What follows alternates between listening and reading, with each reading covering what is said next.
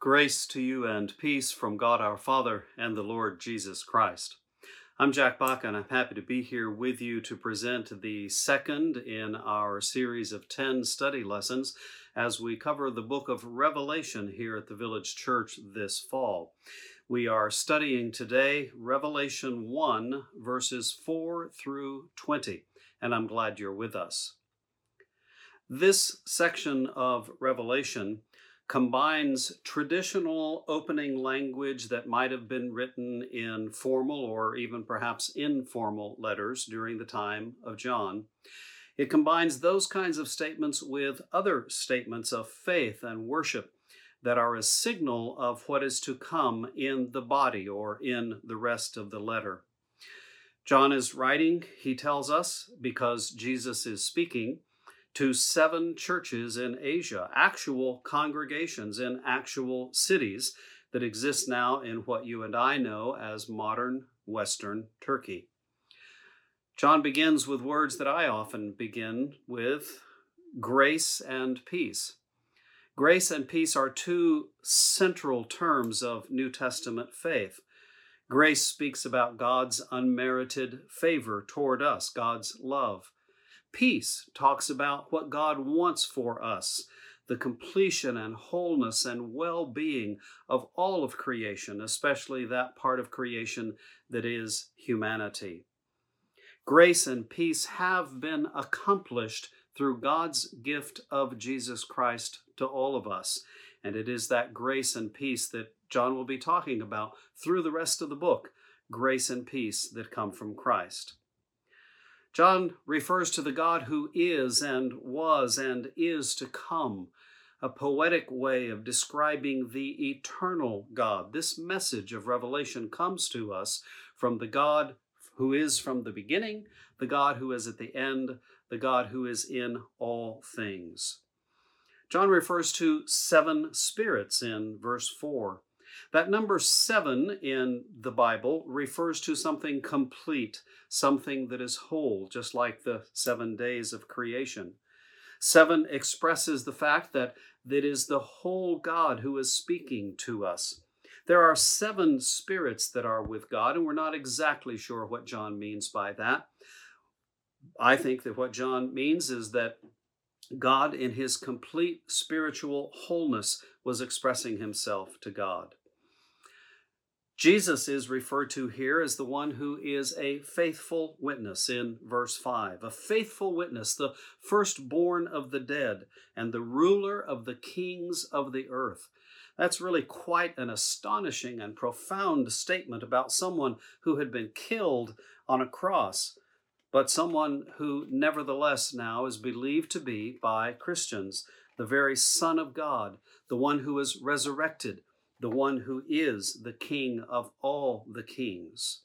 This is a very, very important affirmation for John to make at the beginning of this letter because he's saying it to other people who are being called to witness about their faith in Jesus Christ, to testify to what they believe, people who will perhaps die because of what they believe and because they stand up for it, people who are doing battle, mortal battle, spiritually speaking, with the kings of the earth. Christians did not fight physically against the empire, they did not have any option to do that. But in their standing up for their faith in Jesus, they were fighting against the powers of the earth, the kings of the earth. And so we see in these first few verses that Jesus is the one who loves and frees his people by his own martyrdom. He calls these people a people of a, a, a people of priests, a, a kingdom of priests. That is the, the inner and the hidden reality of who Christians actually are. Now, the Christians themselves in the first century to whom John is writing are anything but kings like we would experience that today. They had very little wealth, they had absolutely no power, but they are given to understand that in God's way of things, they are kings, they are priests, they are part of God's kingdom itself.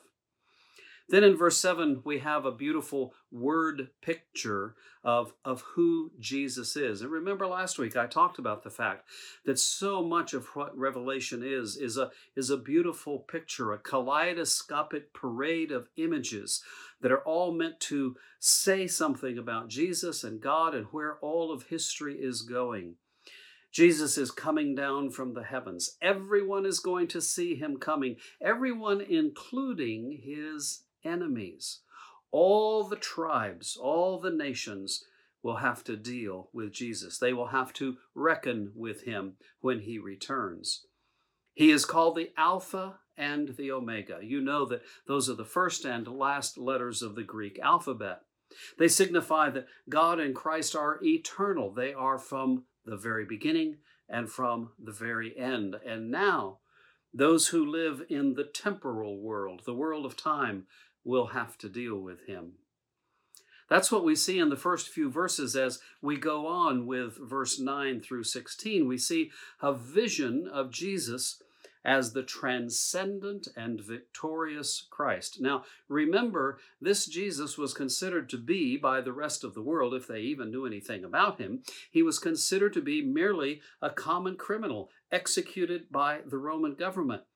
Christians have a very, very different view of who this Jesus is, and that's what makes them willing to stand up before the power of the Roman Empire and the ridicule and persecution of their friends and say, No, Jesus is someone else. In fact, he is the Lord and Master. With verse 9, we have the beginning of what you and I would consider to be the body of the letter. The introduction is now over with. We know who we're hearing from. We know, we know what he's going to talk about. And now we begin to hear what the message is. John tells us that he is a fellow believer. He is a, a, Christian writing to other Christians. He himself has been persecuted. We don't know how, we don't know when, but he refers to the fact that he has suffered for his own testimony. He shares with other believers a place in God's kingdom, and therefore now he is called, just as they are called, to patient endurance. He's on the island of Patmos. Patmos is an island in the Aegean Sea between Turkey and Greece. It was an island where the Roman Empire would take people that they would think of as undesirable people, troublemakers, perhaps political enemies, perhaps criminals. They would exile them to this little island, and in that way they would be finished with them. John has been exiled there because he has preached, he has taught, he has witnessed about Jesus.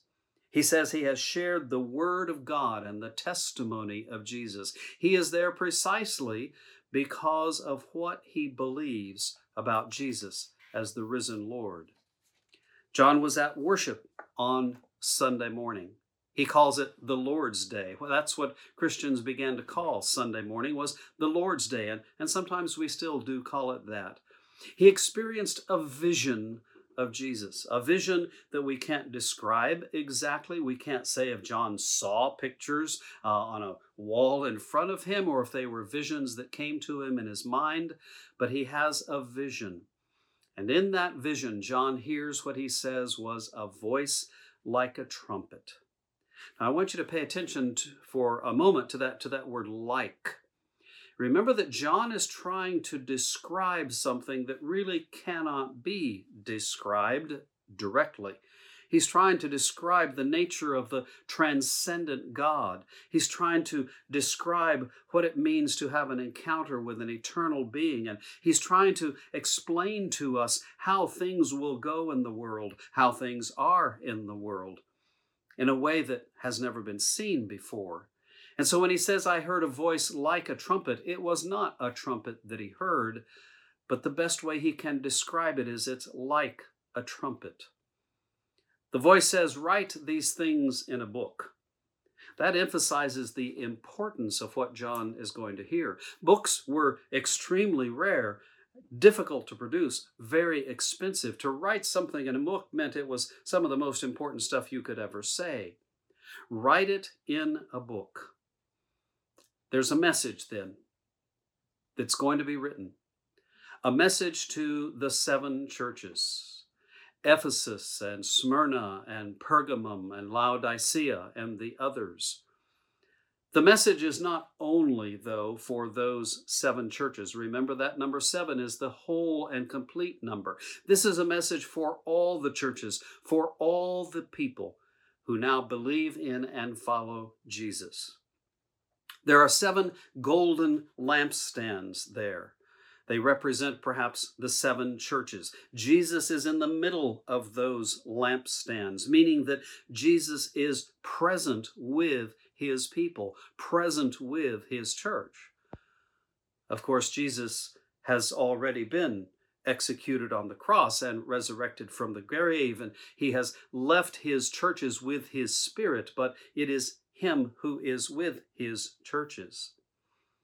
John sees someone like the Son of Man, a human being. That's what Son of Man actually means. A human being, as Jesus was a human being, but he's more than that, much more than that. He's wearing a robe, that is the garment of a priest. He's wearing a golden sash, that's the garment of royalty. He's a royal priest. He has white hair. In the Old Testament, white hair referred to, to God. God was seen as one who had this amazingly white, blazing hair. He has bronze feet and a voice like waters. If you go back to the Old Testament book of Daniel, you will see God described in that way. And remember, I said last week that Revelation contains at least 500 references to the Old Testament. The vision that John had was not so much a brand new thing as it was a compilation of the visions of the ancient people of Israel. He has seven stars in his hand. Stars were a representation of several things in the world that John lived in. They were a representation of a very, very powerful pagan religion, the religion of Mithras. They also were used in the worship of the Roman emperor. Remember, in this time in Rome's history, the emperors were saying to the people that they were gods, actually, and that's where the problem came in with the Christians because they could not believe that the Caesar was God. At any rate, the seven stars, if you heard about them in John's age, your mind would immediately go to the ancient religion of Mithras or the worship of the Roman emperor. But those stars are in the right hand of Jesus.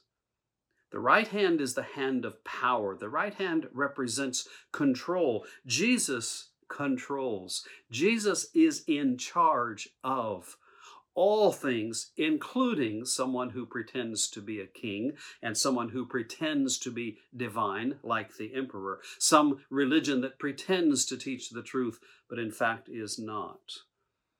There is a two edged sword coming from his mouth. That's an image from Isaiah. The two edged sword represents the word of God. It is with our tongue that we speak it is by God's speaking that He created the heavens and the earth, speaking everything into existence. Now, this image of Jesus with the priestly garments and the divine and kingly garments, controlling the powers of the earth, speaking with the power of God, that gives us a, a beautiful picture. Think of a painting, perhaps, of this transcendent risen Christ. This is somebody that we know we have to take very seriously. Somebody who has incredible power. Somebody who, if you are a Christian, you believe to be the actual Lord and ruler of the whole universe, not the Roman emperor, not any of the many other gods that were worshiped in John's day. This was an important image that, that spoke of of truth and power and strength and encouragement to people who were suffering for their faith, people being persecuted, people who perhaps would have to die if they were going to witness and tell the truth about what they believed. In verse uh, 9b, we see that Jesus is the, uh, the is the one who. No, wait a minute. I got mixed up in my in my notes. Jesus has a shining face. Let's go there. Verse 16. Jesus has a shining face. That's a common way of describing God, God of indescribable light, all throughout the New Testament. we see, and the Old Testament, we see that, that God is described as light. This is an amazing vision of Jesus. Now, Jesus has a message for his church. We see that now in verses 17 through 20. John says that when he had a vision of this amazing Jesus, the triumphant and risen Christ, the Messiah of God, he fell down as if he were dead before him. And that's a common response when people meet the creator of the universe in such an overt and obvious kind of way.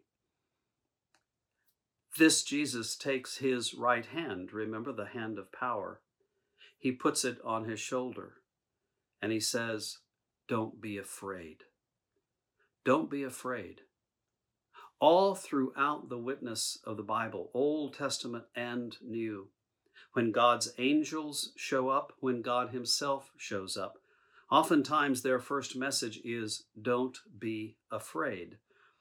Think of what it would be like for you to encounter the very power, the Creator, the, the ground of our being, the one who made everything, you'd be amazed, you'd be awed, you might be a little bit afraid, even wondering why he's come to you. But, but his message is don't be afraid. Instead, be filled with courage. The one who encounters John, remember, John didn't ask for this vision. The one who came to John is God's Christ, the one who was killed but is now resurrected and forever the master of even death and hell. John is going to get a glimpse now into God's plan from the beginning. God's plan to redeem his whole creation, a plan that those who are in the church already know about, that they are standing up for and witnessing to, to people who don't believe it. Then we have more images of stars and angels, lampstands and churches. Jesus controls the destiny of all of these things. Now, this is a brief introduction into the kinds of images, the kind of language, the kind of thought patterns that we're going to see through the rest of Revelation. It can be very confusing, I'll admit. These are not images that we often use in the modern day, but it's important that we try to understand what they say, what they mean, and especially what they would say to people who are hearing these words. Remember, Revelation was meant to be read to a church, read to a group of people assembled who were suffering under the persecution and the threat of martyrdom. And they are now hearing from someone who has seen God, someone to whom Jesus has directly spoken, not the pathetic and poor figure of Jesus hanging on a cross but Jesus the Christ, the Messiah, who now lives in eternal glory, seated at the right hand of God the Father, we might say. It is that Jesus who is speaking, who is saying something to his church. Jesus has showed up in John's life. He's no longer the convicted and executed criminal. He is the one who has come to pronounce and to reaffirm his presence with his people, his presence with the church. He holds all the power. We might say in today's world, he holds all the marbles. He has more power than even the most powerful of the earth, the Roman emperor, the Roman Empire. Some of you have studied Revelation with me before, and you know my two word summary of what Revelation really is all about. All of those images and pictures and fantastic ways of speaking tells us that God wins. Even though it seems like the Roman Empire is controlling everything, and at that time in the physical world, indeed they were. But that's not the deepest reality, the most important truth. The deepest reality for those believers and for the whole world is that God is remaking the earth. And we are called to stand strong, to stand firm, full of courage and confidence, not in ourselves, but in the God who wins. Therefore, the message of Revelation will be to those who are struggling, those who are suffering hold fast, hold firm. That's a great message for you and me to hold on to today. I look forward to seeing you the next time. God bless.